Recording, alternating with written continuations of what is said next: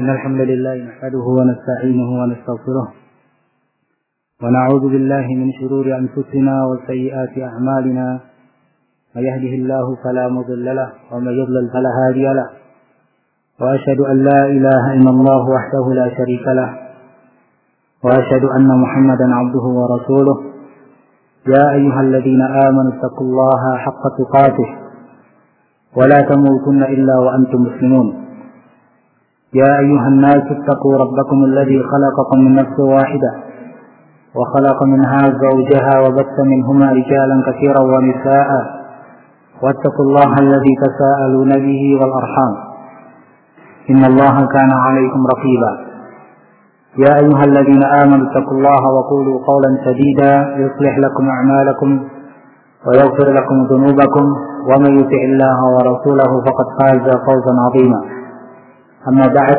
فإن أصدق الحديث كتاب الله وخير الهدي هدي محمد صلى الله عليه وسلم وشر الأمور محدثاتها وكل محدثة بدعة وكل بدعة ضلالة وكل ضلالة في النار. Ikhwan yang azza afidakumullah Saudara-saudaraku yang saya muliakan. Alhamdulillah Allah subhanahu wa ta'ala Mewujudkan acara ini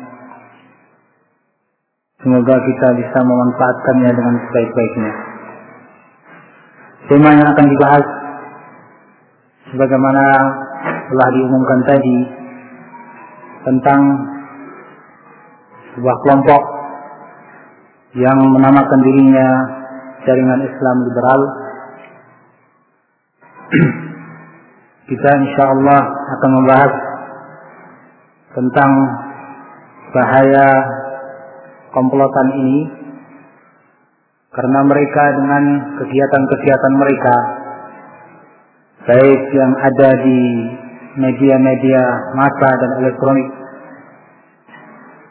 tercetak atau elektronik sangat berbahaya sekali terhadap kaum muslimin.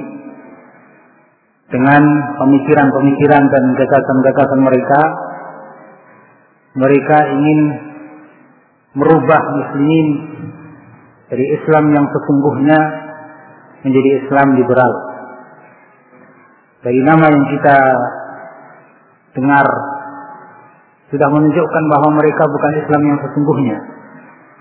Islam yang sesungguhnya seperti yang Allah Subhanahu wa taala nyatakan inna dina indallahi al-Islam. Sesungguhnya agama yang sebenarnya di sisi Allah Subhanahu wa taala adalah al-Islam. Sementara mereka tidak lagi memakai kata al-Islam tapi mereka berikan sifat pada nama Islam itu dengan liberal. Dan ini tentu punya maksud seperti mereka ungkapkan bahwa ya mereka beri embel-embel liberal karena keyakinan-keyakinan yang mereka anut. Ikhwanuddin azzakumullah mereka ini sebagai salah satu bentuk halangan buat Islam. Dan ini sesungguhnya merupakan salah satu upaya syaitan atau iblis untuk menjauhkan umat Islam dari agama yang sesungguhnya. Telah menjadi ikrar buat iblis untuk menghambat muslimin dari agama Allah Subhanahu wa taala. Dia katakan la aqdanna lahum siratal mustaqim thumma la'atiyannahum min bayni aydihim wa min khalfihim wa an aymanihim wa an shama'ilihim wa la tajidu aktsarahum syakirin. Sungguh aku pasti menghalangi mereka, menghambat mereka dari jalanmu yang lurus. Nahum dan aku pasti mendatangi mereka. Min baini aidihim dari depan mereka. Wa min khalfihim. Dari belakang mereka. Wa an dari sebelah kanan mereka. Wa an syama'ilihim. Dan juga dari sebelah kiri mereka. Wala tajidu aktsarahum syakirin. Dan engkau tidak akan mendapati mayoritas mereka menjadi orang-orang yang bersyukur. Ini merupakan ikrar dari iblis ketika diusir oleh Allah Subhanahu wa taala dari al-jannah. Dia akan menghambat hamba-hamba Allah dari agamanya dengan berbagai macam cara, dari berbagai macam arah. Nah, mereka ini jaringan Islam liberal ini sungguhnya salah satu bentuk apa yang dijanjikan oleh iblis di mana mereka menghambat muslimin dari agama Allah Subhanahu wa taala yang sungguhnya. Alhamdulillah azakumullah. Namun demikian kita ingat janji Allah Subhanahu wa taala dan janji Rasulnya bahwa kebenaran ini tetap akan ada. Pengikut kebenaran ini tetap akan ada. Tidak akan pernah habis sampai pada hari kiamat. Nah, Hal itu sebagaimana yang kita ketahui bahwa Nabi Shallallahu Alaihi Wasallam mengatakan, لا تزال طائفة من أمتي على الحق ظاهرين لا يضرهم من خذلهم ولا من خالفهم حتى يأتي أمر الله هم على ذلك akan tetap ada sekelompok dari umatku yang zahirina ala haq mereka unggul mereka menang di atas kebenaran La yadurruhum man khadalahum. Tidak akan bermudarat buat mereka. Orang-orang yang melecehkan mereka, membiarkan mereka. Wala man khalafahum. Tidak pula mereka yang menyelisihi. Tidak akan bermudarat. Tidak akan mencelakakan kelompok ini. Yang di atas kebenaran. Hatta ya'tiya amrullah. Sehingga datang perintah Allah Subhanahu wa taala dan mereka tetap dalam keadaan semacam itu. Ikhwani azzakumullah, At-Taifatul Mansurah kelompok yang ditolong oleh Allah Subhanahu wa taala akan tetap ada dan mereka akan menghadapi musuh-musuh Allah Subhanahu wa taala dengan kemampuan yang Allah berikan kepada mereka. Apa pun yang didatangkan oleh musuh-musuh Allah dengan berbagai macam syubhat, pemikiran-pemikiran yang rancu, yang melenceng dari agama ini, maka Allah Subhanahu wa taala akan berikan karunia-Nya kepada ahli hak, para pemeluk kebenaran untuk menepis berbagai macam syubhat yang mereka lontarkan. Allah Subhanahu wa taala mengatakan dalam ayatnya, "Wala ya'tunaka bimathalin illa bil haqq wa ahsana tafsira." Dan tidaklah mereka datang kepadamu dengan berbagai macam permisalan, yakni untuk menghambat Islam, untuk mengaburkan Islam, illa ji'naka bil haqq, kecuali kami akan datangkan kepadamu kebenaran, wa ahsana tafsira, dan tafsir yang lebih bagus, lebih baik, lebih jelas. Nah, ini artinya bahwa akan selalu para pengikut kebenaran menghadapi dan menepis berbagai macam lontaran-lontaran musuh Allah dengan dalil yang lebih akurat, yang lebih kuat, yang lebih jelas, lebih bagus karena bersumber dari kitab Allah dan sunnah Rasulnya Shallallahu Alaihi Wasallam. Ikhwan fillah untuk menghadapi komplotan ini, ya minimalnya kita melakukan dua hal. Yang pertama, kita harus membekali diri kita dengan prinsip-prinsip Islam yang benar yang diambil dari Alkitab dan Sunnah, Al-Quran dan Hadis dan pemahaman dengan pemahaman salafus salih. Ini yang pertama. Bekali diri kita dengan akidah yang benar, akidah yang murni, yang benar-benar bersumber dari sumber yang murni Al-Quran dan hadis yang sahih dengan pemahaman para sahabat radhiyallahu anhum ajma'in. Ya, pelajari satu demi satu prinsip-prinsip Islam sehingga dengan kita mengetahui prinsip-prinsip Islam yang benar maka apa yang datang dari berbagai macam gagasan dan pemikiran selain yang dari Islam kita akan mengetahui kebatilannya. Yang kedua, kita harus menghindari menghindari dan menjauhi pemikiran-pemikiran dan kegiatan-kegiatan orang-orang semacam jil itu. Jaringan Islam liberal. Harus kita jauhi.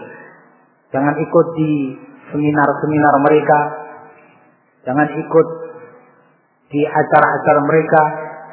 Mendengarkan siaran mereka di radio. Membaca tulisan-tulisan mereka.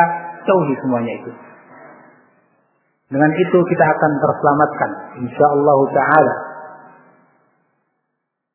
Dua perkara ini sesungguhnya telah diisyaratkan oleh Nabi Shallallahu Alaihi Wasallam dalam hadisnya, hadis yang masyhur yang sering kita dengar dari sahabat Irbad bin Sariyah yang diriwayatkan oleh Abu Dawud dan Tirmidzi di mana Nabi Shallallahu Alaihi Wasallam mengatakan, "Nam, uh, usikum bitaqwallah was-sam'i wat-tha'ah wa in ta'ammara 'alaikum 'abd فإنه من يعش منكم بعدي فسيرى اختلافا كثيرا فعليكم بسنتي وسنة الخلفاء الراشدين عضوا عليها بالنواجد وإياكم ومحدثات الأمور Fa'innahu man ya'isminkum ba'di. Sesungguhnya siapa saja yang hidup di antara kalian setelahku. Fasayarah khilafan katsira. Tentu dia akan melihat berbagai macam perbedaan pendapat. Itu yang didapat oleh muslimin. Peninggal Nabi Shallallahu Alaihi Wasallam bermunculan bid'ah-bid'ah dalam hal akidah, dalam hal ibadah dengan berbagai macamnya dan ragamnya. Apa pesan Nabi Shallallahu Alaihi Wasallam untuk menghadapi itu semuanya? Fa'alaikum bisunnati. Maka wajib atas kalian berpegang dengan sunnahku. Ajaran Nabi Shallallahu Alaihi Wasallam pegang dengan kuat-kuat. Fa'alaikum bisunnati al-khulafa ar-rasyidin dan wajib atas kalian berpegang dengan sunnah ajaran para khulafa ar-rasyidin Abu Bakar, Umar, Utsman dan Ali pegangi dengan erat-erat. Abu 'alaiha bin nawajid kikitlah dengan gigi kerahan kalian. Ini menunjukkan kepada uh, yang pertama yaitu kita harus mempelajari prinsip-prinsip Islam untuk kita pegangi prinsip-prinsip tersebut dengan erat-erat. Lalu nasihat yang kedua, wa iyyakum muhdatsatil umur dan jauhi oleh kalian muhdatsatul umur, perkara-perkara yang baru dalam agama ini. Dengan kata lain, bid'ah. Jauhi oleh kalian bid'ah-bid'ah. Nah, ini prinsip yang kedua dalam kita membentengi diri kita dari berbagai macam pemikiran-pemikiran yang sesat yaitu kita harus menjauhi bid'ah-bid'ah tersebut. Apa yang dilakukan oleh jil adalah bid'ah-bid'ah besar. Sangat besar sekali. Banyak di antara lontaran-lontaran mereka bukan lagi merupakan uh, bid'ah yang apa kelasnya kelas ringan atau menengah, bahkan kelas berat sampai pada kata-kata kekufuran yang mereka ucapkan. Mendapat mendapat kekufuran yang mereka lontarkan. Nah, jadi ini wasiat Nabi SAW. Dalam menghadapi segala macam penyimpangan-penyimpangan kita harus ah, membentengi diri kita dengan dua perkara tadi. Mempelajari Islam yang sesungguhnya, kemudian kita pegangi. Kemudian yang kedua kita menjauhi berbagai macam bid'ah-bid'ah tersebut Syukur-syukur kalau kita bisa melakukan yang ketiga. Dan ini yakni dilakukan uh, fardu kifayah oleh sebagian orang dan alhamdulillah kalau kita bisa melakukannya yaitu membantah pemikiran-pemikiran mereka. Karena membantah pemikiran-pemikiran yang sesat dan menyimpang dari as-siratal mustaqim ini merupakan kewajiban yang Allah taala wajibkan atas sebagian umat Islam. Fardu kifayah karena ini merupakan bentuk al-amru bil ma'ruf wan nahyi 'anil munkar. Salah satu bagian dari amar ma'ruf dan nahi munkar. Ya. Dan ini merupakan salah satu prinsip Islam yang Allah wajibkan sebagaimana dalam ayat-ayat dan hadis Nabi sallallahu alaihi wasallam kuntum khaira ummah ukhrijat lin-nas ta'muruna bil ma'ruf wa tanhauna 'anil munkari wa tu'minuna billah. Kalian adalah sebaik-baik umat yang dikeluarkan bagi manusia. Ta'muruna bil ma'ruf. Kalian perintahkan pada perkara yang ma'ruf wa tanhauna 'anil munkar dan kalian larang dari perkara-perkara yang munkar wa tu'minuna billah. Dan kalian beriman kepada Allah Azza wa Jalla. Wal takum minkum ummatun yad'una ila al-khair. Dan hendaknya ada kelompok umat di antara kalian yang mengajak kepada kebaikan dan mencegah daripada kemungkaran. Hadis Nabi Shallallahu Alaihi Wasallam juga banyak yang menyuruh kita untuk melakukan al-amru bil ma'ruf wa nahi 'anil munkar sehingga merupakan kewajiban atas sebagian muslimin untuk membantah komplotan yang di antaranya adalah yang disebut cil ini. Tiga hal tersebut alangkah baiknya kalau kita bisa melakukannya dan ini semoga nah acara ini termasuk bagian daripada itu. Saudara-saudaraku yang kumuliakan, kita insya Allah dalam kesempatan ini akan membahas yang pertama tentang beberapa prinsip-prinsip Islam yang sangat mendasar guna membentengi akidah kita dan keimanan kita dalam kita beragama ini. Lalu kita ikuti setelah itu dengan pembahasan-pembahasan yang lain. Nah, pembahasan tentang prinsip-prinsip Islam yang mulia. Yang pertama di antara prinsip agama kita ini adalah bahwa kebenaran itu hanya datang dari Allah Subhanahu wa taala. Kebenaran al-haq min rabbik dari Rabbmu dari Allah Subhanahu wa taala. Allah Subhanahu wa taala menyatakan dalam ayat Al-Qur'an Al-Baqarah ayat yang ke-147 Al-haqqu min rabbika fala takunanna minal mumtarin Al-haqqu min rabbik. Dan kebenaran itu dari Rabbmu. Fala takunanna minal mumtarin. Dan jangan sekali-kali engkau menjadi orang-orang yang ragu.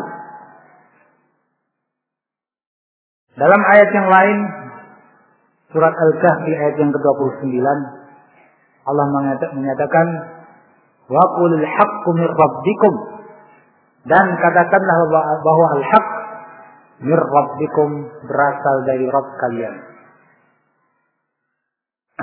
Dua ayat ini menggambarkan kepada kita dan menjelaskan bahwa al-haq itu dari Allah Subhanahu wa taala. Al-Imam Syaukani rahimahullah dalam tafsirnya menjelaskan ay qul lahum innama uhiya ilaika wa umirta bi tilawatih huwa al-haqqul ka'in min jihatillah. Maksudnya katakan kepada mereka wahai Muhammad wahai Nabi katakan kepada mereka innama uhiya ilaika bahwa apa yang diwahyukan kepadamu wa umirta bi tilawati dan engkau diperintahkan untuk membacanya huwal haq itulah kebenaran al kain min jihatillah. Yang berasal dari Allah Subhanahu wa taala. La min jihati ghairi. Bukan dari yang lain. Hatta yumkinu fihi tabdil wa taghyir sehingga bila dikatakan dari yang lain memungkinkan untuk dirubah-rubah atau diganti-ganti. Nah, Wanfidina azakumullah Asyaukani menjelaskan bahwa kebenaran itu adalah apa yang Allah wahyukan kepada Nabi. Kemudian itu hanya dari Allah. Seandainya ada kebenaran dari selain Allah, orang bisa jadi merubah-rubahnya.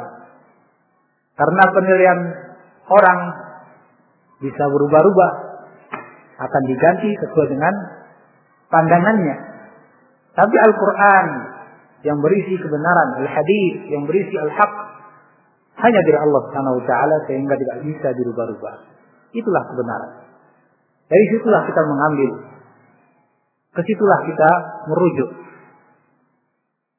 Ibnu Qayyim rahimahullah menjelaskan pula permasalahan ini dalam kitabnya Madarijus Salikin ketika beliau menerangkan salah satu nama Allah bahwa di antara nama Allah Subhanahu wa taala adalah Al-Haq. Allahumma antal haq, ya Allah engkaulah al-haq yang maha benar. Kata Ibnu Qayyim, "Fa inna Allah huwal haq." Sesungguhnya Allah Subhanahu wa taala dialah yang maha benar. Wa kalamuhu haq dan kalamnya, ucapannya benar. Wa dinuhu haq dan agamanya benar. Wal sifatuhu wa minhu wa lahu. Dan kebenaran itu merupakan sifat Allah wa minhu dan darinya walahu dan miliknya.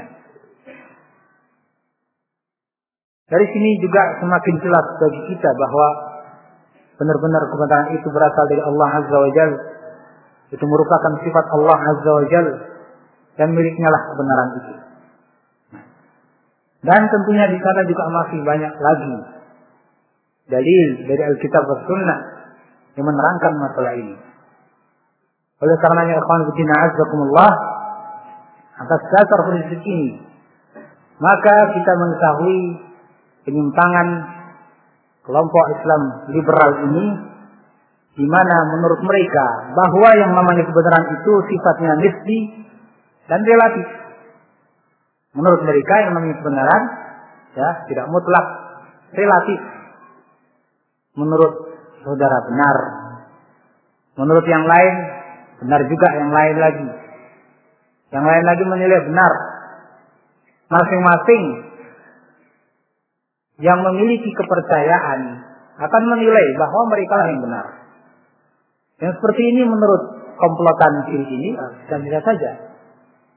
Karena menurut mereka relatif yang namanya kebenaran. Bisa kita lihat ya dari penjelasan tadi bahwa mereka begitu menyimpang dari ayat Al-Quran dan Sunnah Nabi Shallallahu Alaihi Wasallam.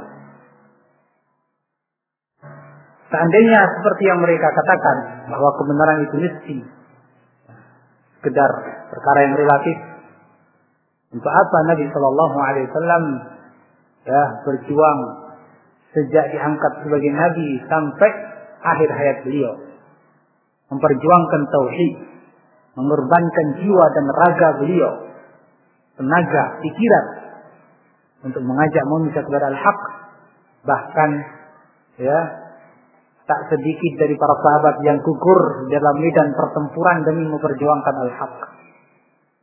Seandainya masing-masing bisa menilai apa yang mereka miliki itu benar dan dibenarkan pula, untuk apa seperti itu dilakukan oleh Nabi? Untuk apa pula Islam mensyariatkan al-amru bil ma'ruf wan nahyu 'anil munkar?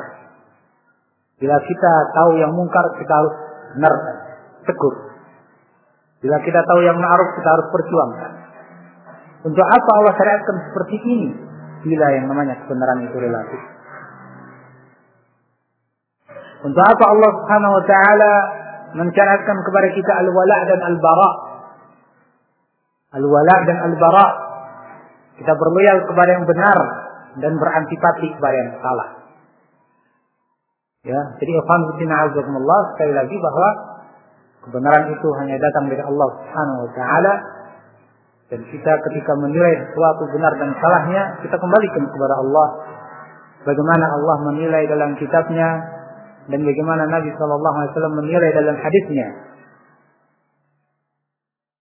Dan kita pun mengetahui dari sisi ini penyimpangan apa yang mereka katakan juga bahwa yang namanya kebenaran itu ya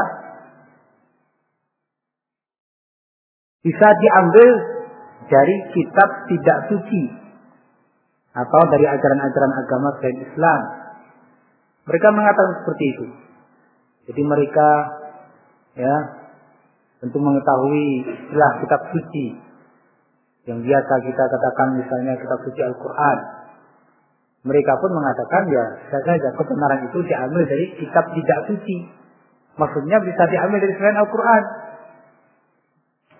Bagaimana dikatakan seperti itu? Sementara Allah Subhanahu wa taala menyatakan dalam ayat-ayatnya semacam tadi. Nabi Shallallahu alaihi wasallam mengatakan seperti itu, para ulama mengatakan seperti itu. Nah, Al-Quran yang Allah turunkan sudah mencukupi. Awalam yaktihim anna anzalna alaikal kitab. Tidakkah cukup buat mereka kami turunkan kepada mereka Al-Quran. Allah menegur orang-orang yang tidak merasa cukup dengan Al-Quran. Ya, tidak akan cukup buat mereka Al-Quran yang kami turunkan kepada mereka. Ini menunjukkan cukup bagi kita Al-Quran. Sunnah menjadi pedoman kita dalam menilai kebenaran dan kebatilan. Mau mencari dari selain kitab suci, dari primbon atau dari mana? Ya, atau dari kitab-kitab Yahudi, Nasrani dan lain-lain. Untuk apa kamu ke sana-sana? Nabi Shallallahu Alaihi Wasallam ketika melihat Umar bin Khattab radhiyallahu anhu membuka-buka Taurat,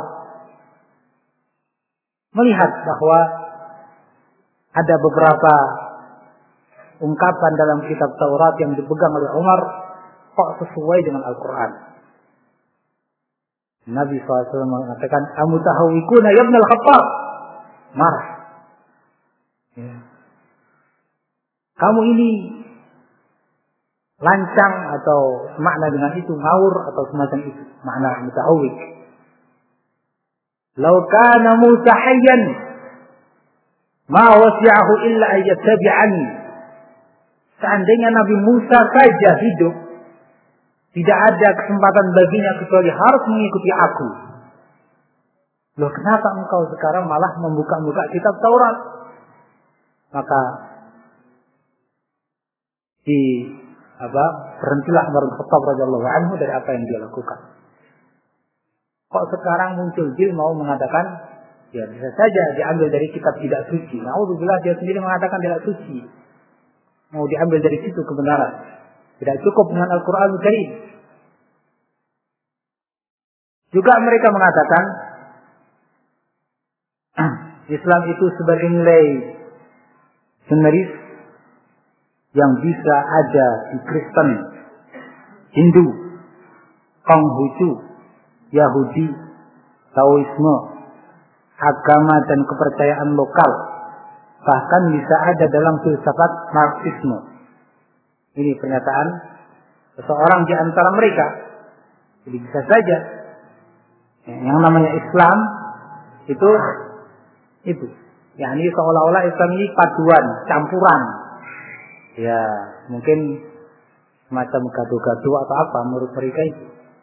Diambil dari Marxisme, diambil dari Konghucu, Hindu, Buddha, campur dari satu. Nah, begitu bahayanya ucapan semacam ini. Ya. Kalaupun ada sesuatu yang benar pada kitab-kitab mereka,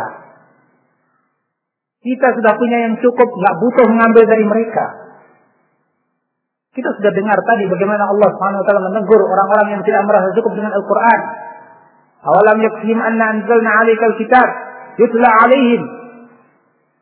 Tidakkah mereka cukup dengan Al-Qur'an yang kami turunkan kepada mereka yang dibacakan kepada mereka? Seandainya pada agama mereka itu ada kebenaran, kita sudah nggak butuh lagi mengambil dari mereka. Ya. Dan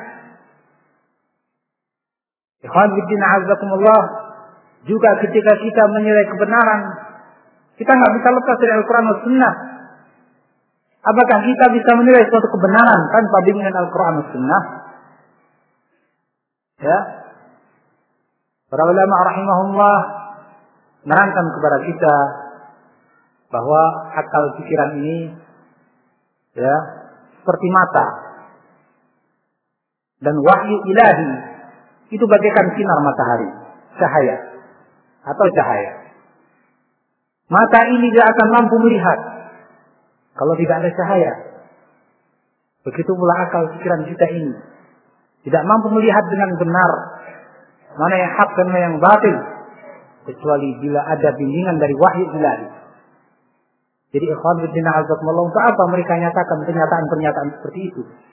Ya, Islam bukan agama yang miskin sehingga butuh kepada kitab-kitab lain yang tidak suci seperti Islam mereka.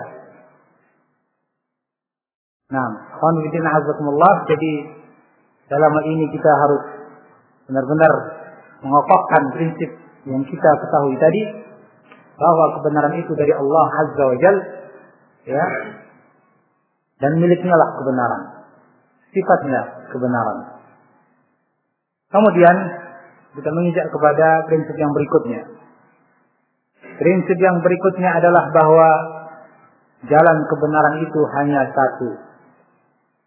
Jalan kebenaran itu hanya satu.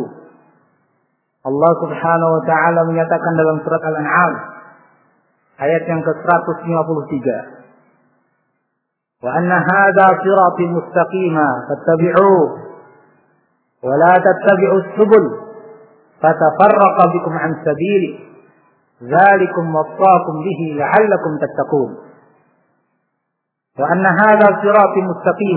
dan bahwa sesungguhnya ini jalanku yang lurus. Fattabi'uhu maka ikutilah jalan itu. Wala tattabi'us subul dan jangan kalian mengikuti jalan-jalan yang lain. Bikum an sehingga akan mencerai-beraikan kalian dari jalan Allah. Zalikum wasaqum bihi la'allakum tattaqun. Itulah yang Allah wasiatkan kalian dengannya. La'allakum tattaqun. Mudah-mudahan kalian bertakwa kepada Allah Azza wa Jalla. Ikhwan Widin Azzakumullah. Mari kita melihat bagaimana penafsiran para ulama ahlu sunnah. Ibn Katsir rahimahullah mengatakan dalam tafsirnya wa qawluhu ta'ala fattabi'uhu wa la tattabi'us subul dan firman Allah Subhanahu wa taala maka ikutilah jalan itu. Wa la tattabi'us subul dan jangan kalian ikuti jalan-jalan yang lain. Innama wahada sabilahu li'anna al-haqqa wahidun hanyalah Allah Subhanahu wa taala menyebutkan dengan bentuk mufrad tunggal. Ketika menyebutkan jalannya hadhihi sabili ini jalanku. Kita yang tahu bahasa Arab ya kata-kata sabil itu mufrad untuk tunggal. Adapun bentuk jamaknya adalah subul jalan-jalan. Nah, kata Ibnu Katsir rahimahullah, Allah Subhanahu wa taala menyebutkan jalannya dengan bentuk mufrad tunggal, sabil. Mengapa? Li'anna al-haqqa wahidun. Karena kebenaran itu cuma satu. Walihada jama'at subul. Oleh karenanya Allah juga menjamakkan menyebutkan dengan bentuk jamak jalan-jalan yang lain. Wala tattabi'us subul dan jangan kalian ikuti jalan-jalan yang lain. Fatafar litafarruqiha wa tasya'ubiha karena jalan-jalan yang lain itu sangat bercerai-cerai, bercabang-cabang. Bagaimana firman Allah Subhanahu wa taala dalam surat Al-Baqarah setelah ayat kursi, Allahu waliyul ladzina amanu yukhrijuhum minadh-dhulumati ilan nur Allah Subhanahu wa taala wali bagi orang-orang yang beriman yukhrijuhum minadh-dhulumati ila nur. Allah mengeluarkan mereka dari zulumat. Zulumat untuk sama, kegelapan-kegelapan. Ila nur menuju kepada an-nur cahaya. Untuk mufrad an-nur ya, mufrad cahaya, satu cahaya. Sebaliknya, para musuh-musuh Allah atau wajib mengeluarkan dari an-nur yukhrijuna yukhrijunahum minan nur ila dhulumat mengeluarkan dari cahaya yang satu menuju kepada kegelapan-kegelapan. Nah, sedemikian uh, telitinya Ibnu Katsir rahimahullah mempelajari ayat ini.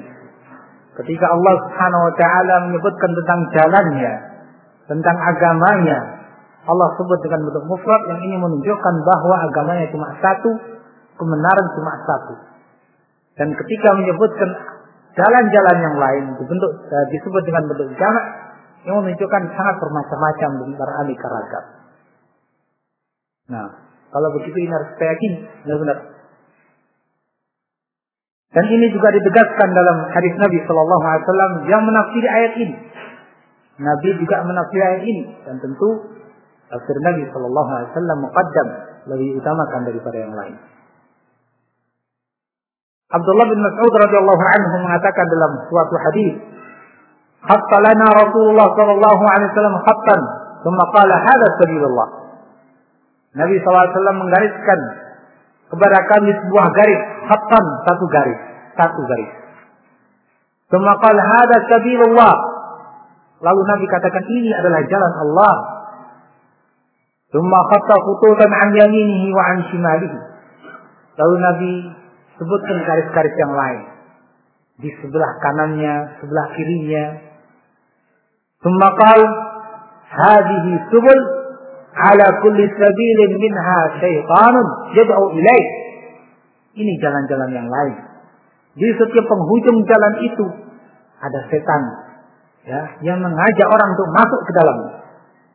Kemudian Nabi membaca ayat tadi, wa anna hadza sirati mustaqima fattabi'uh wala tattabi'us subul fatafarraqa bikum an sabil. Nah, demikian Nabi gambarkan kepada kita jalan kebenaran cuma satu.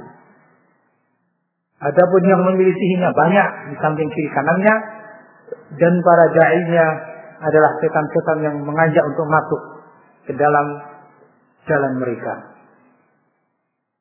Ibnul Qayyim rahimahullah juga menjelaskan Wahada li'anna tariqal mursila ilallah wahidun. Hal ini karena jalan yang akan menyampaikan kita kepada Allah yang sesungguhnya. Wahidun hanya satu. Wahuwa ma ba'ata bihi rusulah. Wa anzala bihi kutubah. Apa jalan itu yang dimaksud? Yang satu tadi apa?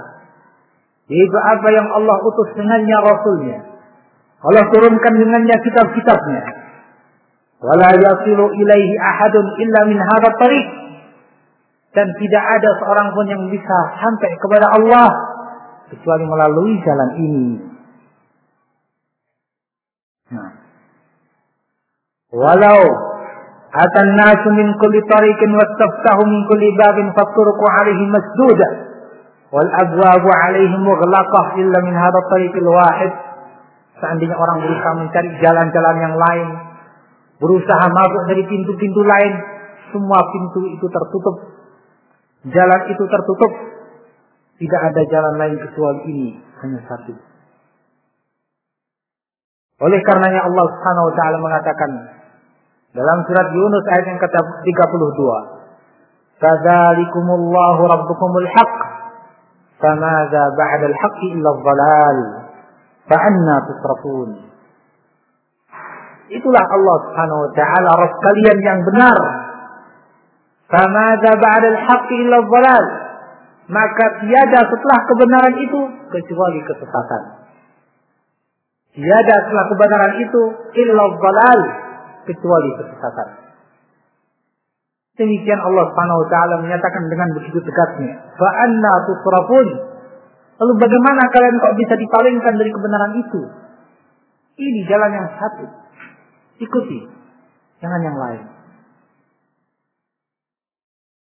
Al-Qurtubi rahimahullah dalam tafsirnya Al-Jami' li Ahkamil Quran menyebutkan ketika menerangkan ayat ini qala ulama'una. Beliau mengatakan beliau itu ulama besar. Tapi beliau mengatakan qala ulama'una. Para ulama kami. Ya beliau sendiri kita kita akui keilmuannya begitu luas tapi beliau juga mengatakan qala una Para ulama kami mengatakan Hakamat hadhihi al-ayatu bi annahu laysa bainal haqqi wal batil manzilatun tsalitsah. Ayat ini memberikan hukum bahwa tidak ada antara kebenaran dan kebatilan kedudukan yang ketiga. Ya, Ayat ini memberikan hukum bahwa tidak ada antara kebenaran dan kebatilan kedudukan yang ketiga. Tidak ada. Di hadil mas'alah allati hiya tauhidullah ta'ala. Wa kadzalika huwa al-amru fi madairiha hiya masailul usul allati al-haqqu fiha tarfun wahid. Yaitu dalam permasalahan tauhid demikian pula permasalahan-permasalahan yang sejenis itu dari perkara-perkara yang prinsip yang kebenaran itu hanya ada pada salah satu pihak. Nah, jadi ikhwan fillah azakumullah ini harus benar-benar kita yakini yang namanya kebenaran jalan yang akan menyampaikan kita kepada Allah hanya satu. Dan kalau kita melihat hadis perpecahan umat, kita ingat bahwa Nabi SAW mengatakan umat ini akan terpecah menjadi 73 golongan. Satastariku hadil ummah ala salatin wa sab'ina firqah. Umat ini akan terpecah menjadi 73 golongan. Kulluha finnar. Semuanya di neraka. Illa wahid, kecuali satu saja. Nah, Syafi'i rahimahullah mengambil kesimpulan dari hadis ini dalam kitabnya uh, apa yang masyhur al-I'tifam inna qawlahu illa wahidah a'ta bi nafsihi anna al-haqqa wahidun la yakhtalif kata-kata kecuali hanya satu yang selamat dengan tegasnya Nabi menyebutkan bahwa kebenaran itu cuma satu. Layak sekali tidak bermacam-macam. Tidak beraneka ragam ini dan itu. Tidak, hanya satu kebenaran itu. Demikian kata Syafi'i ketika menarik kesimpulan dari hadis ini. Lalu beliau terangkan. Di akhir keterangan itu juga beliau mengatakan, menegaskan lagi, setelah menyebutkan ayat yang tadi kita baca, wa anna hadha suratul mustaqimah, wa huwa nafsun fima nahnu fihi, fa inna sabila al-wahida la yaqtadi al-iftiraq bi khilaf as-subul al-mukhtalifah. Ini merupakan maksud pada apa yang kita ada padanya.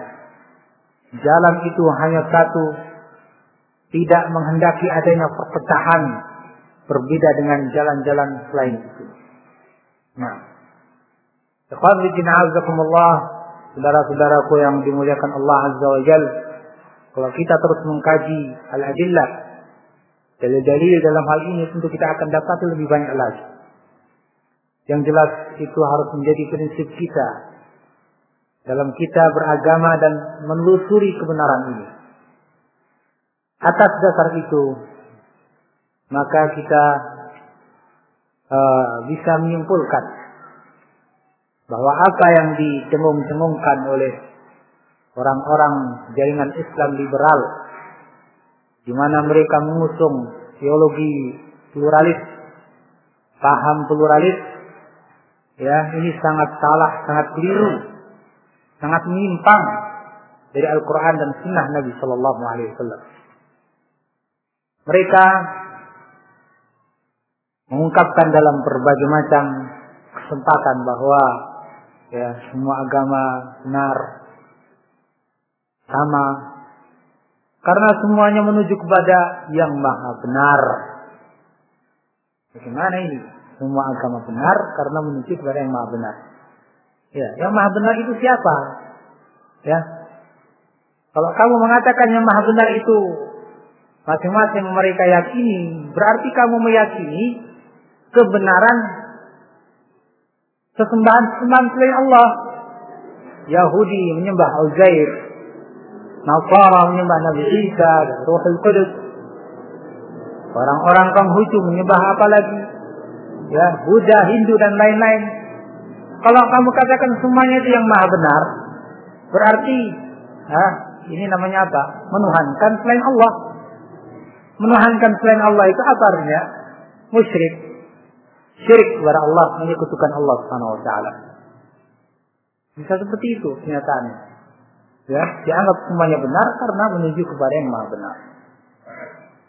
Dan ini Insya Allah pada kesempatannya nanti kita akan sebutkan bahwa ini merupakan upaya orang-orang Yahudi, upaya orang-orang Nasrani dan musyrikin sejak zaman Nabi Shallallahu Alaihi Wasallam ingin ya menggabung antara agama-agama ini, menganggap semuanya benar. Sungguh, ini merupakan upaya yang sangat berbahaya. Karena dengan itu jelas melunturkan Islam. Tidak akan ada lagi ya yang namanya Islam yang sesungguhnya bila teori ini diterapkan diyakini sampai nanti ada sholat bersama-sama sholat bareng-bareng para pengikut agama Islam, Yahudi, Nasrani sholat bareng-bareng yang disebut dengan sholat ruhul kudus. Sudah terjadi itu. Gara-gara paham ini. Ya, dia anggap semuanya masuk e, akan menyampaikan kepada kebahagiaan, kepada kebenaran. Kalau kita konsekuen dengan agama kita, maka Al-Quran dan Sunnah menyatakan seperti itu. Seperti yang kita baca tadi. Bahkan dengan tegas Allah menyatakan inna dina indallahi al-Islam. Wa ma yabtaghi ghairal islami dinan fala yuqbal Sesungguhnya agama yang benar di sisi Allah Subhanahu wa taala hanyalah Islam. Dan barang siapa yang mencari agama lain Islam, falai yuqbala min, maka tidak akan diterima oleh Allah Subhanahu wa taala. Nah, seandainya sekali lagi bahwa mereka semuanya benar, seperti yang tadi pertama kita sebutkan. Untuk apa Nabi capek-capek bertempur perang Uhud? Ya, sampai seperti itu Nabi terluka luar biasa. Nah, pipinya sobek, giginya rompal, patah, ya. Pelipisnya kemasukan apa? Nifar, topi besinya itu masuk ke pelipis Nabi Sallallahu Alaihi Wasallam. Para sahabat sampai seperti itu perjuangkan. Nabi dakwah ke Taif sampai diperlakukan demikian berat dihinakan Nabi Shallallahu Alaihi Wasallam. Ya, apa yang Nabi Shallallahu Alaihi Wasallam dapat di Taif mirip dengan apa yang Nabi dapat di saat perang Uhud. Sampai Allah Subhanahu Wa Taala mengutus malaikat datang malaikat para penjaga gunung. Ya, malaikat yang menjaga gunung. Jadi yang menjaga gunung bukan Mbah Marijan kalau di Jawa. Nah, para malaikat. Allah Subhanahu wa taala memiliki malaikat yang Allah tugaskan untuk tugas masing-masing. Datang kepada Nabi Shallallahu alaihi wasallam mengatakan semuanya Allah Subhanahu wa taala mengirim salam kepadamu. Dan Allah memerintahkan kepadaku untuk siap engkau perintahkan. Kalau engkau perintahkan aku untuk menimbun gunung Ahsabain ini di atas orang-orang Taif, aku akan lakukan. Apa kata Nabi SAW? La bal. Tidak aku akan uh, bersikap apa? Tidak tergesa-gesa terhadap mereka dan aku berharap akan muncul dari mereka orang-orang yang beribadah kepada Allah Subhanahu wa taala. Sampai sedemikian rupa perjuangan Nabi SAW dalam membela agama Islam ini. Seandainya semuanya benar untuk apa? Ya, capek-capek seperti itu, sakit, capek sampai meninggalnya Nabi, tetap mengatakan apa? La'anallahu Yahud wa Nasara. La'anat Allah kepada Yahudi dan Nasrani. Ittakhadu kubur anbiya'ihim masajid. Mereka menjadikan kubur nabi-nabi mereka sebagai tempat ibadah, masjid. Ikhwan azakumullah. Nah, demikian menyimpangnya pendapat dan apa yang diperjuangkan oleh gerombolan ini, gerombolan jaringan Islam liberal. Selanjutnya kita akan membahas prinsip yang berikutnya bahwa agama Islam ini telah sempurna. agama Islam ini telah sempurna Bagaimana Allah Subhanahu wa taala menyatakan dalam surat Al-Maidah ayat yang ketiga. Al-yawma akmaltu lakum dinakum wa atmamtu 'alaikum ni'mati wa raditu lakum al-Islam dina. Al-yawma pada hari ini akmaltu lakum dinakum. Aku sempurnakan untuk kalian agama kalian. Wa atmamtu 'alaikum ni'mati. Dan aku lengkapi kepada kalian nikmatku wa raditu lakumul islam madina dan aku telah ridha Islam ini sebagai agama kalian. Demikian Allah Subhanahu wa taala menyatakan dalam surat Al-Maidah ini. Ayat yang turun di akhir-akhir masa kehidupan Nabi sallallahu alaihi wasallam. Kita akan melihat tafsir Imam Mufassirin, imam para ahli tafsir Abdullah bin Abbas radhiyallahu anhu bagaimana dinukilkan oleh Ibnu Katsir rahimahullah. Abdullah bin Abbas mengatakan وهو الإسلام أخبر الله نبيه صلى الله عليه وسلم والمؤمنين أنه قد أكمل لهم الإيمان فلا يحتاجون إلى زيادة أبدا Dalam ayat ini Allah memberitakan kepada nabinya dan kepada kaum mukminin tentang Islam ini. Annahu qad akmala lahumul iman. Bahwa Allah Subhanahu wa taala telah menyempurnakan iman bagi mereka. Menyempurnakan Islam bagi mereka. Fala yahtajuna ila ziyadatin abadan sehingga mereka nggak butuh kepada penambahan selama-lamanya. Waqad atammahu fala yanqusuhu abadan dan Allah Subhanahu wa taala telah melengkapi agama ini. Fala yanqusuhu abadan sehingga Allah tidak akan menguranginya selama-lamanya. Waqad Allah fala yaskhatuhu abadan dan Allah Subhanahu wa taala telah meridhai sehingga Allah Subhanahu wa taala tidak akan murka selama-lamanya. Demikian dibukilkan oleh Ibnu Katsir rahimahullah penjelasan yang begitu indah, yang begitu gamblang. Bahwa dengan demikian ya kita nggak butuh lagi kepada penambahan-penambahan dalam agama ini. Juga sebaliknya, tidak bisa dikurang-kurangi agama ini. Dan Allah Subhanahu wa taala dengan agama yang sudah ada dan lengkap ini Allah ridha kepadanya dan Allah Subhanahu wa taala tidak akan murka selama-lamanya. Ibnu Katsir rahimahullah juga menjelaskan hadhihi akbaru ni'amillah ala hadhihi ummah. Ini kalau begitu nikmat yang terbesar buat umat ini. Haitsu akmala ta'ala lahum dinahum sehingga Allah telah di mana Allah Subhanahu wa taala telah menyempurnakan agama mereka. Fala yahtajuna ila dinin ghairi wala ila nabiyyin wala ila nabiyyin ghairi nabiyyin.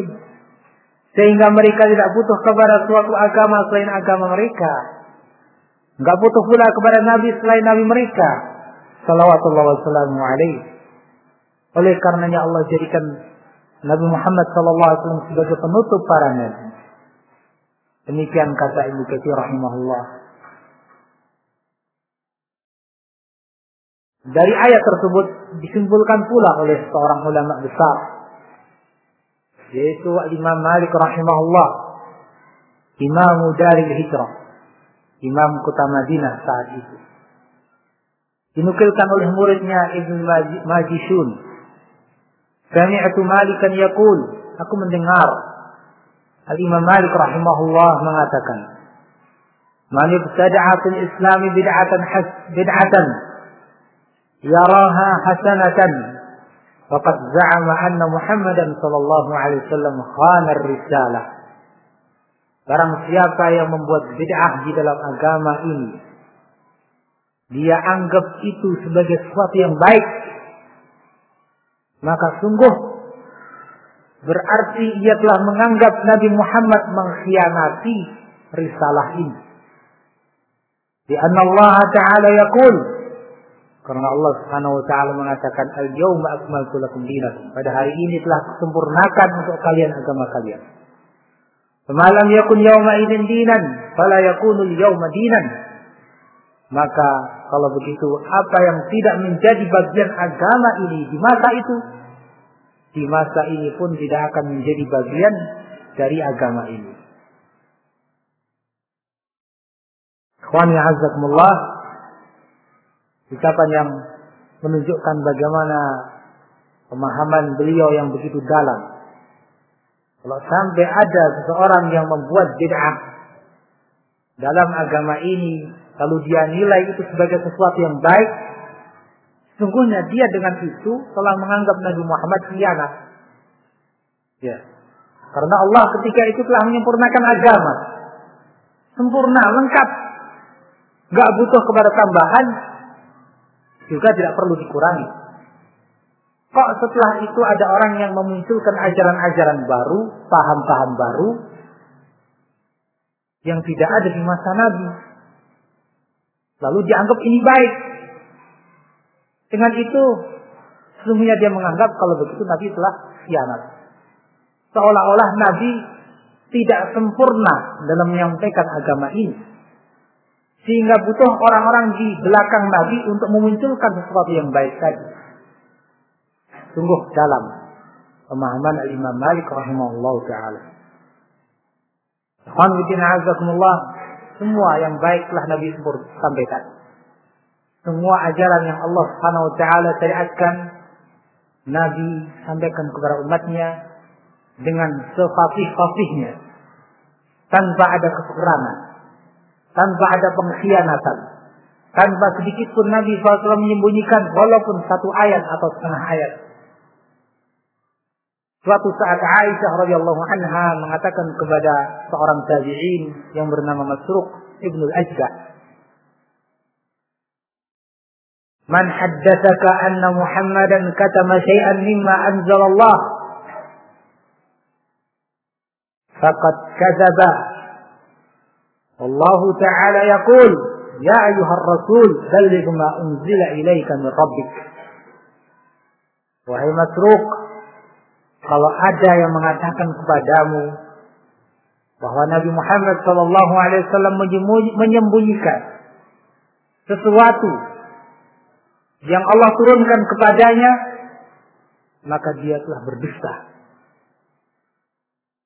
Karena Allah Subhanahu wa taala mengatakan dalam ayatnya, "Ya ayyuhar rasul, wahai rasul, balligh ma unzila ilaika min rabbik."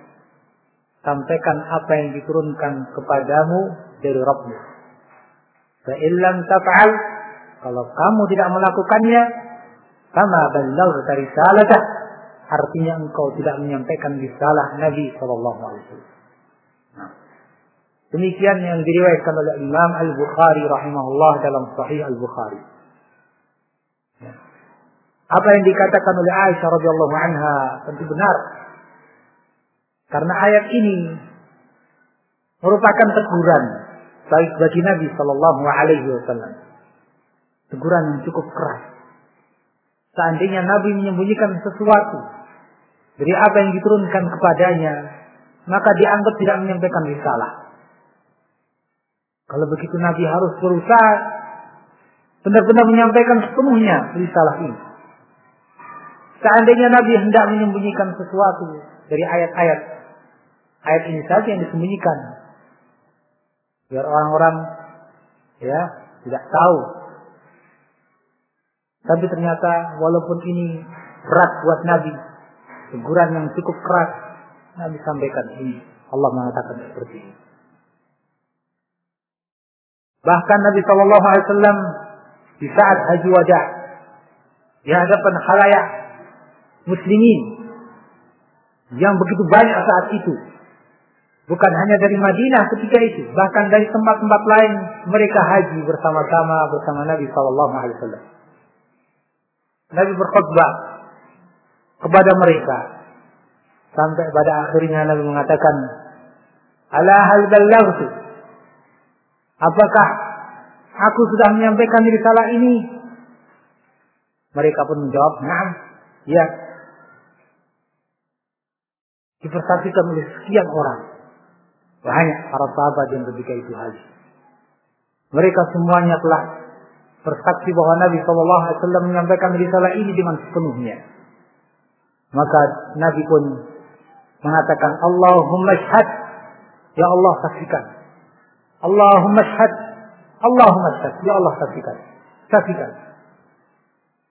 Demikian Nabi Shallallahu Alaihi Wasallam melakukan untuk menunjukkan bahwa benar-benar Nabi menyampaikan risalah ini dengan sepenuhnya tanpa sesuatu pun dikurangi atau disembunyikan. Ikhwan fillah azakumullah. Bila kita mengetahui prinsip ini, kita meyakininya, maka kita bisa menilai bahwa mereka yang berupaya membuat ajaran-ajaran. Baik itu berupa ajaran yang sifatnya amaliyah perbuatan atau yang sifatnya etikadiyah keyakinan-keyakinan. Dianggap itu bagian dari Islam padahal bukan dari Islam. Sesungguhnya ini adalah sesuatu yang sangat bertentangan dengan ajaran ini. Sungguh mereka seperti yang dikatakan oleh Imam Malik rahimahullah.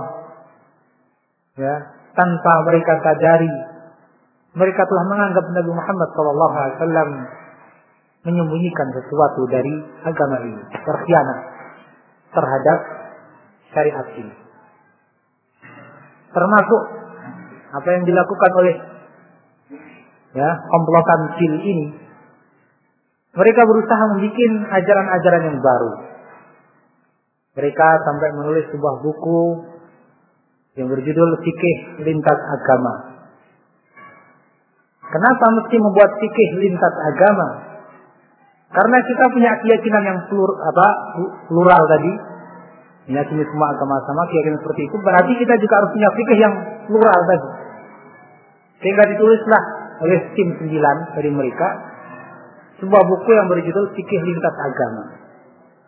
Ya, Maunya itu apa-apa diperbolehkan, tidak ada walak dan bara. Ya, muslim dan kafir disejajarkan derajatnya. Bahkan terkadang atau sering kali mengunggulkan orang kafir dari orang-orang Islam. Dibikin ajaran-ajaran baru oleh mereka. Yang sangat bertentangan dengan prinsip-prinsip Islam. Di sisi lain, mereka berusaha mengurangi sekian banyak dari agama Islam ya.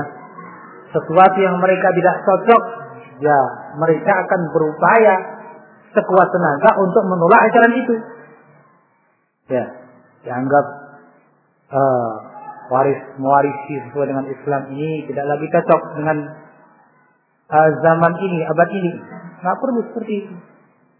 Jilbab tidak lagi pantas relevan tolak memelihara jenggot. Apa ini? Ya? Ajaran yang terpengaruh kultur Arab ini. Jilbab jenggot apa? Dianggapnya adat istiadat orang Arab.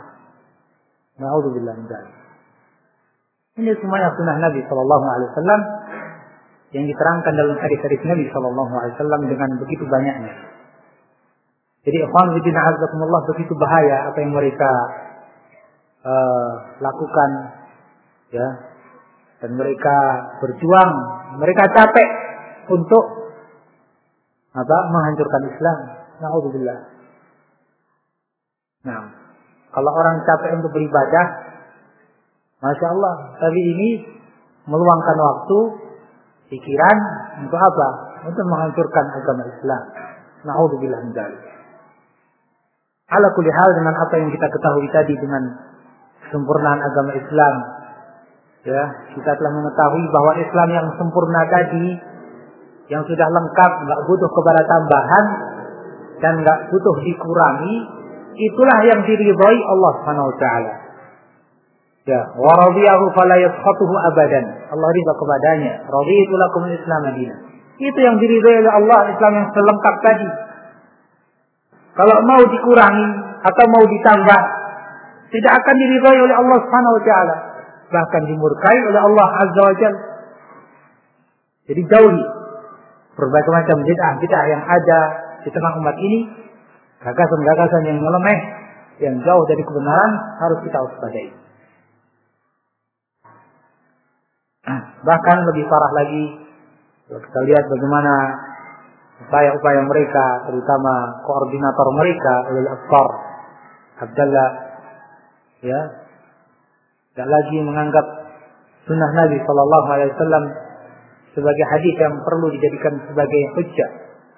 Karena menurut dia hadis Nabi Shallallahu Alaihi Wasallam ini terpengaruh oleh kontekstual ketika itu, terpengaruh oleh keadaan di zaman itu di Madinah. Sehingga bagi yang hidup di Indonesia keadaannya lain, zamannya sudah lain. Oleh karenanya tidak butuh kepada Nggak perlu kepada hadis Nabi untuk dijadikan sebagai sumber hukum.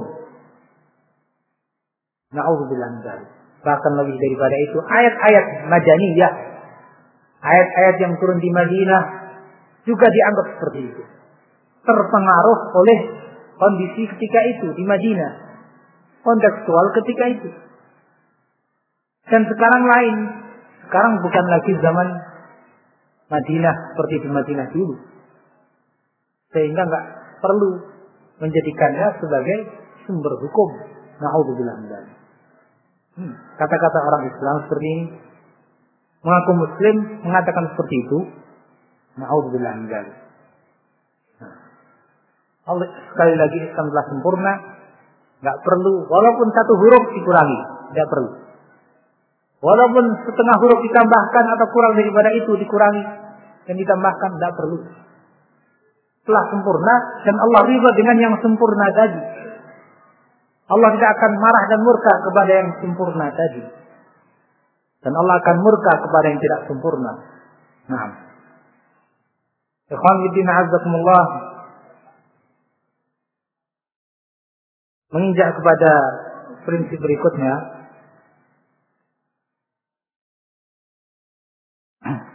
Yaitu bahwa Nabi Shallallahu Alaihi Wasallam adalah penafsir Al-Quran.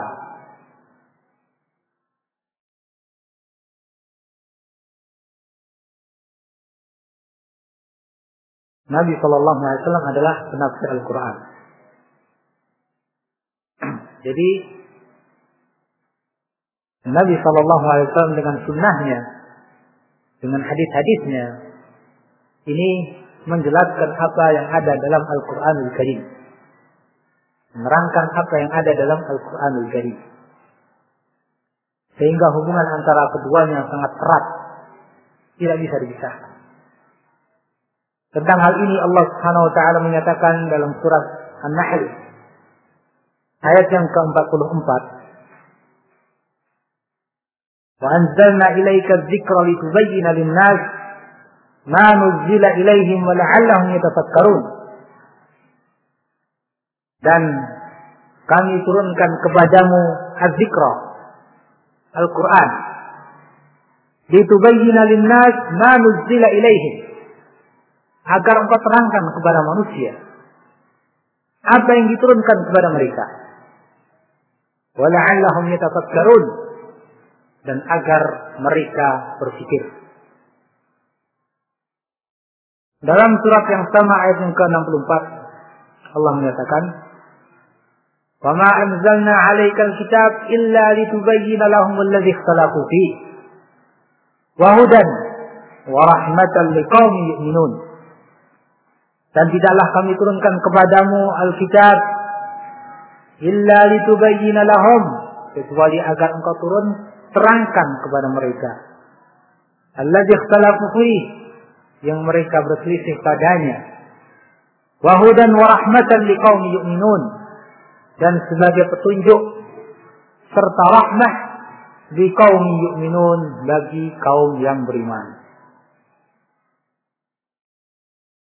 Dalam dua ayat ini jelas Allah Subhanahu wa taala menerangkan kepada kita apa di antara tugas Nabi sallallahu alaihi wasallam.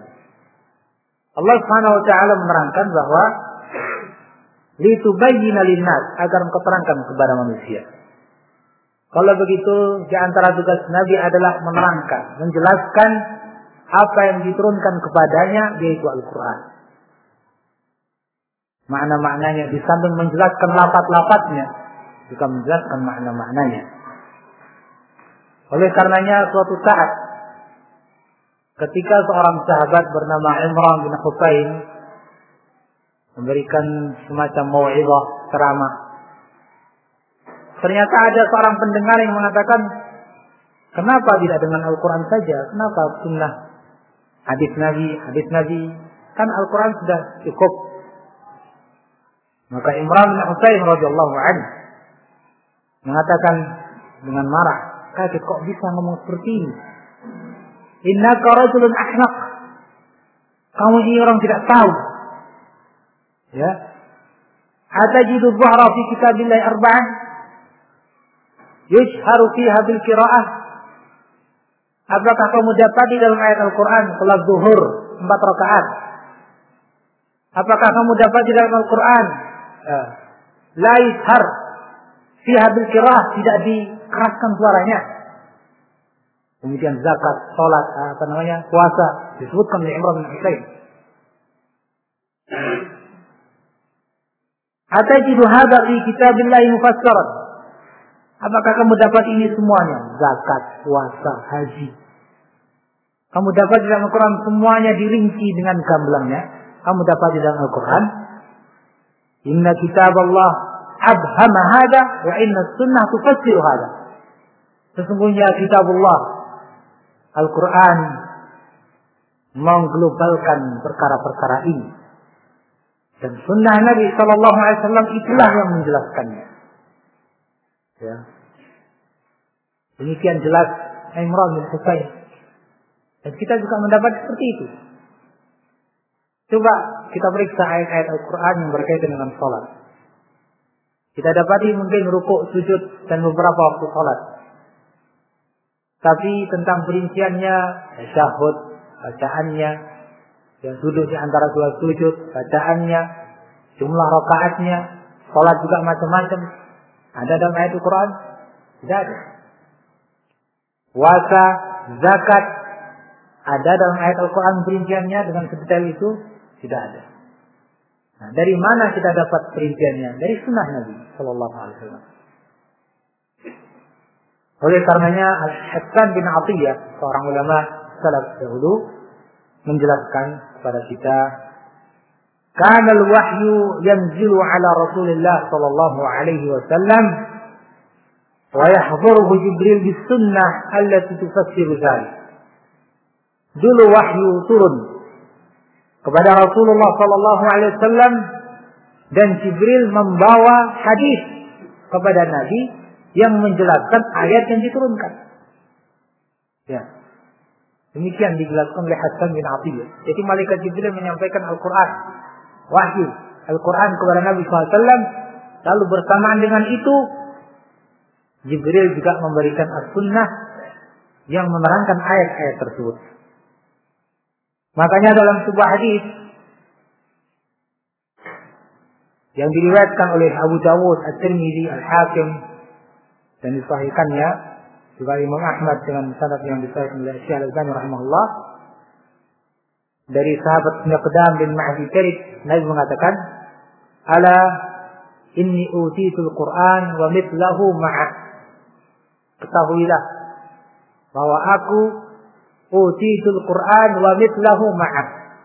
Diberikan Al-Quran dan yang semisal Al-Quran seperti Al-Quran bersamanya. Demikian kata Nabi jadi Nabi bukan hanya diberi Al-Quran saja. Bahkan di samping Al-Quran Nabi juga diberi As-Sunnah yang menerangkannya. Wamislahu. Ketahuilah bahwa aku diberi Al-Quran dan yang seperti Al-Quran itu bersama Al-Quran. Demikian kata Nabi Shallallahu. Jadi jelas hubungan sunnah Nabi Shallallahu Alaihi Wasallam dengan Al-Quran sangat erat. Di mana As-Sunnah menafsirkan Al-Quran sampai diterangkan oleh seorang ulama uh, dari tabi'in yaitu Makhul. Ulama di negeri Syam dahulu ulama salaf mengatakan Al-Quran ahwaju ila sunnah minat sunnati ila Al-Quran. Quran itu lebih butuh kepada sunnah daripada sunnah kepada Quran. Maksudnya apa? maksudnya kalau Quran global sangat butuh penjelasan yang banyak Sementara sunnah lebih rinci. Ya. Sehingga di sini sangat membutuhkan penafsiran dari hadis Nabi Shallallahu Alaihi Wasallam agar kita mengetahui makna hadis itu dengan baik dan dengan benar. Tanpa kita merujuk kepada keterangan dari Nabi dalam hadis-hadisnya, niscaya kita tidak akan bisa memahami Al-Quran dengan benar. Kita akan berikan sebagian contoh pada zaman sahabat radhiyallahu anhum ajma'in. Di mana sahabat itu orang yang paling mengerti, paling berilmu setelah Nabi Shallallahu Alaihi Wasallam secara umum seperti itu. Tapi ketika suatu saat ya mereka belum dapat keterangan dari Nabi, mereka salah paham terhadap ayat Al-Quran. Ketika turun ayat Al-Quran, Alladzina amanu wa lam yalbisu imanahum bizulmin, ulaika lahumul amnu wa hum muhtadun. Orang-orang yang beriman dan tidak mencampuri imannya dengan kezaliman, maka mereka akan mendapatkan keamanan dan mereka dapat hidayah. Para sahabat ketika turun ayat ini sedih. Kenapa? Karena mereka masing-masing merasa kami telah berbuat zalim. Kalau begitu kami tidak mendapat jaminan keamanan dan hidayah. Sementara ayat itu mensyaratkan orang yang beriman dan tidak mencampuri dengan kezaliman. Maka Abu Bakar radhiyallahu anhu mengatakan kepada Nabi, "Ya Rasulullah, ayyuna lam yadlim nafsah?" Wahai Rasulullah, siapa di antara kita ini yang tidak membagi dirinya? Nabi katakan, "Laisa dzalik." Alam tasma'u ila qawli Luqman inna syirka la 'adzim? Bukan itu yang dimaksud kezaliman. Tapi yang dimaksud dengan kezaliman adalah syirik. Tidakkah kalian mendengar ucapan Luqman al-Hakim? Sesungguhnya kesyirikan itu kezaliman yang besar. Baru mereka tenang. Ternyata yang dimaksud dengan kezaliman di sini adalah syirik. Dengan itu mereka baru memahami dengan lurus ayat Al-Quran Al-Karim. Nah, apalagi kita harus banyak-banyak merujuk kepada sunnah Nabi SAW untuk memahami Al-Quran dengan baik. Ikhwan Bidin Azakumullah, di sini sudah nampaknya waktunya cukup. Ya, insya Allah kita akan lanjutkan pada kesempatan nanti pembahasan ini. Allah Ta'ala alam bisawab. Subhanakallahumma wa bihamdika asyhadu an la ilaha illa anta astaghfiruka wa atubu ilaik. Rabbil alamin. Sallallahu ala Muhammad. Assalamualaikum warahmatullahi.